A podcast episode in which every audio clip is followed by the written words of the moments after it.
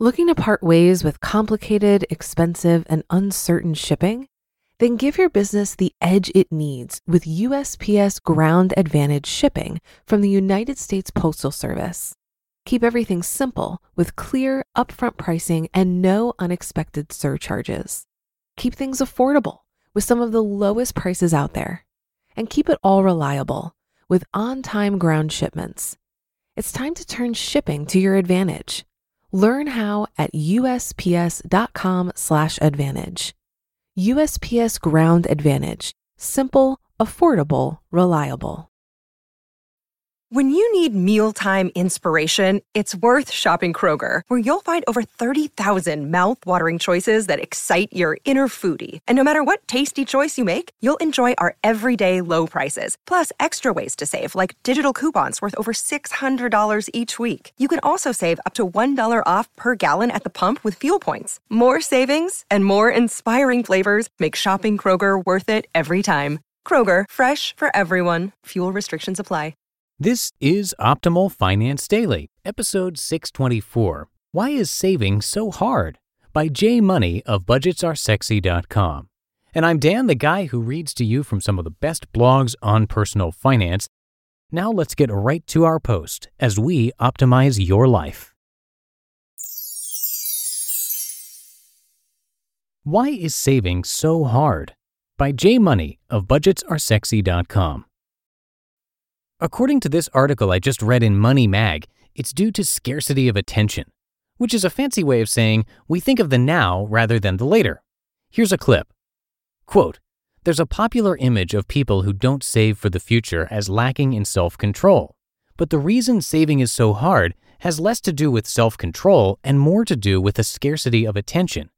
If you have urgent current expenses to cover, then future priorities like college and retirement fall off your radar because they are simply less pressing. Scarcity of attention prevents us from seeing what's really important. End quote.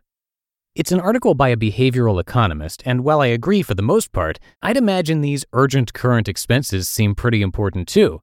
There may not be a tomorrow if you can't find enough money to eat, sleep, etc. And plus, not everyone truly wants to save, save, save either. A pretty important variable not to be overlooked. But I do get his point in the general scheme of things. You gotta find ways to save for the future, even though it doesn't seem like a priority right now. The article then goes on to give tips on how you can improve this. Start automating your savings so you don't have to think about it. Start investing in target date funds so you don't have to think about this either. And my favorite, set up future reminders to yourself. He mentions a site called futureme.org, which I guess lets you write an email to yourself to be delivered at a later date. That way you can keep an eye on yourself. According to a study he's done, those who set up regular reminders save on average 6% more than those who don't, and those who then add pictures to these reminders save an even higher amount at 16% more. Interesting stuff. This behavioral economist, by the way, is a guy named Sendhil Mullainathan, who just put out a book called Scarcity Why Having Too Little Means So Much, in case you like what you're hearing here. All things that are fine and dandy, really, nothing new, except for the cool reminder site. But of course, this scarcity issue is just one of the problems in the general scheme of things, as well as the self control stuff. I don't think you can whittle down the problem of savings to just one thing, though, but I'm certainly no economist. What about spending more than you make, not having a budget, not knowing how to budget or manage your money, not bringing home enough income, and my favorite, not caring about the future like my friend whom I recently mentioned in my article titled, How Often Do You Judge People Based on Their Money? There are a ton of reasons saving is hard, if you ask me, but first, you have to really want something in order to make progress. Just like with losing weight or stopping smoking or drinking, if you don't want it bad enough, you'll never start implementing the changes needed to get you to the next level, despite you understanding what's best for yourself. While I can't speak about weight loss or smoking personally, I can tell you all about my experience with money. And if you look at the timeline in this post, it's really about the lack of experience, since I simply didn't care that much, even though I knew it was important. College days, just wanted to party and have fun. After graduating, wanted my own place to live and my own stuff. A few years later, wanted bigger and better stuff. A few years after that, just wanted to woo the pants off my then girlfriend, literally. And then, finally, I started caring about the future of my money, and now here we are. It was only at this point of really wanting it that I started implementing changes to save more and invest into retirement, etc. If you had tried to force me into it earlier, I simply wouldn't have paid attention to you much, unless it directly affected one of those goals of mine on that list.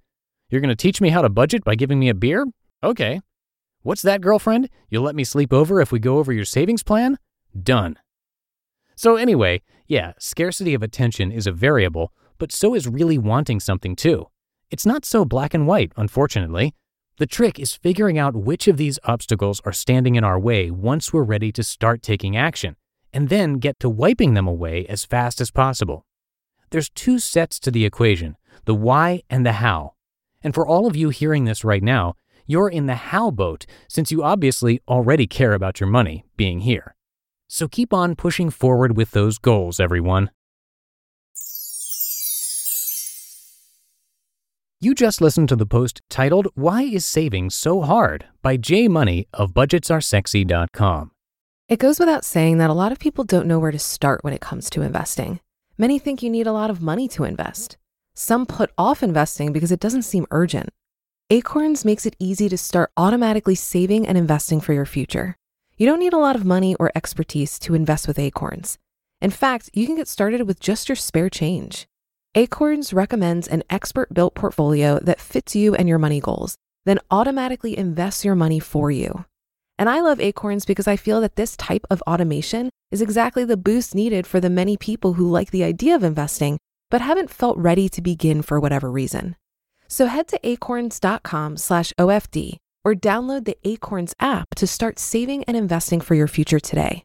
Paid non-client endorsement may not be representative of all clients. Tier 1 compensation provided. Compensation provides an incentive to positively promote Acorns.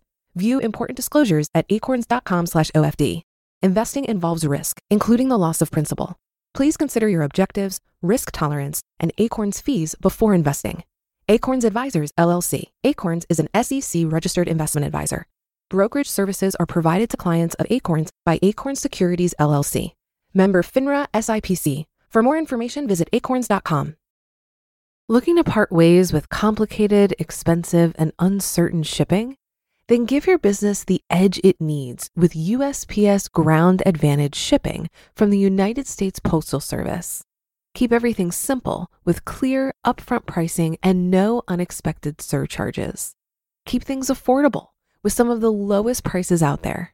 And keep it all reliable with on time ground shipments. It's time to turn shipping to your advantage. Learn how at usps.com/advantage. USPS Ground Advantage: simple, affordable, reliable. And that's going to do it for today. Have a great rest of your day, and I'll see you right back here in the Friday show tomorrow, where your optimal life awaits.